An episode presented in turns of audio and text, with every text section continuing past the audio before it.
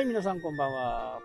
あ昨日はね、投資の話。いや、本当にね、みんなやってほしいと思うんですよね。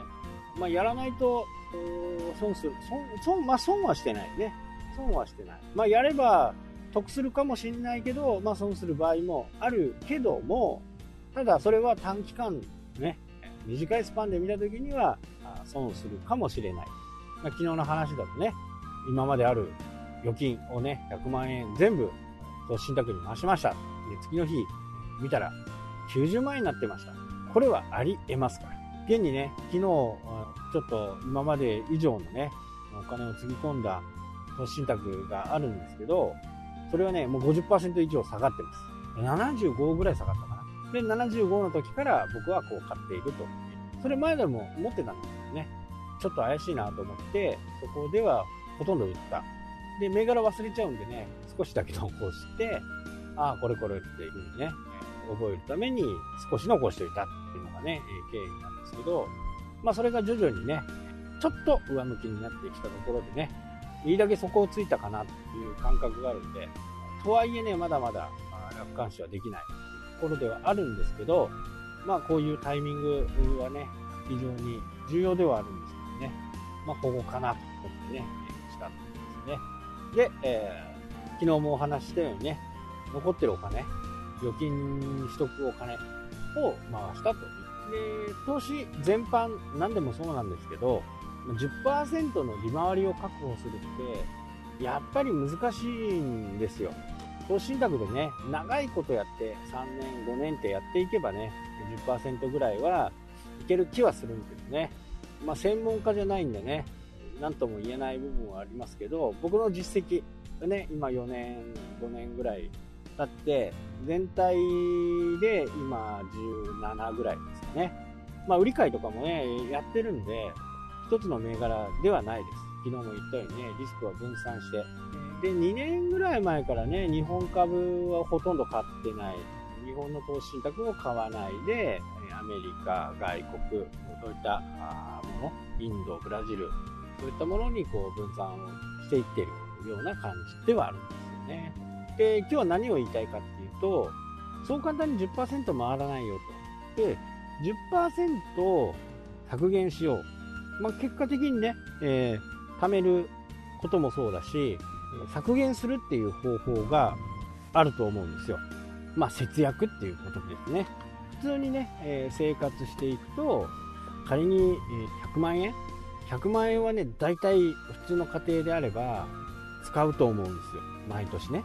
毎年100万円。で、これの10%を削減するっていうことは、節約するっていうことは、逆を返せば、10%投資に回せるっていうことですよね。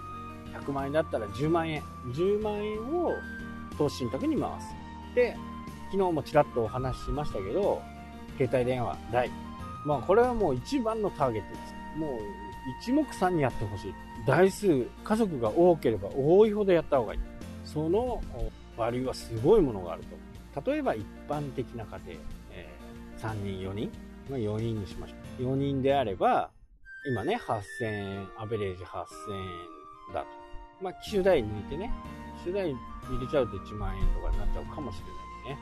それを抜いたとして8000円でね、計算してで、僕のプランの場合は、1ギガしか使わない電話番号。これはね、楽天の場合、タダなんです。無料。まあ、いつ変わるかわかんないですけどね。無料。で、僕がちょっと出張とかね、行ったりする。とか、あの、打ち合わせに行くとかね、え、そういう時にはちょっと Wi-Fi を使っちゃうんで、使ったとしてもね、20ギガを行くことはあんまりないかなと思うんですね。で、ポケット Wi-Fi も今使ってませんからね、この楽天モバイルでのテザリングで音を済ませていく感じで、これ1900ギガまでだった。で、3ギガだったら980。で、本当にもうびっちり出張だとかね、びっちりもうインターネットを見たいという時には2900円。まあ、税別です。まあ、3000円なのかな。だから2000円で計算してもね、1台あたり6000円違うわけですよ。それがあ4人まあ、子供さんの場合はね、やっぱり3ギガとかそのぐらいにね、抑えて使われてる方も多いのかなと思うんですけど、まあ、8000円だと、ちょっとね、高めに見てね、8000円だとしても、1台6000円、6000円で4台ですから、2万4000円ですよね。そうすると24万円。年間100万円の中から捻出してる場合には、24万円がお得になる。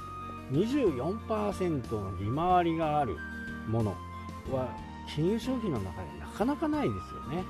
まあ、それを全く手をつけないっていうのは、まあ、やっぱりねあの良くないと。早めにねこれはもう重い腰を起こしてねやるべきだと。24万円ですよ、まあ、多少ねあの僕なんか田舎にいるんでねあの田舎にいる方が多いんで通話に不自由なちょっと電波状況が悪くない時もあります。でもそれってもう電波悪いんだよねっていう風に相手に伝え伝えれば何のことはないと思うんですね。でみんな昔のことにねこだわりすぎてるんですよ。本当に。これやってみてないと分かんない。僕がねそう思ったのはやっぱりハンコ屋さんとかやってて自分ではね営業時間を短縮したんですよね。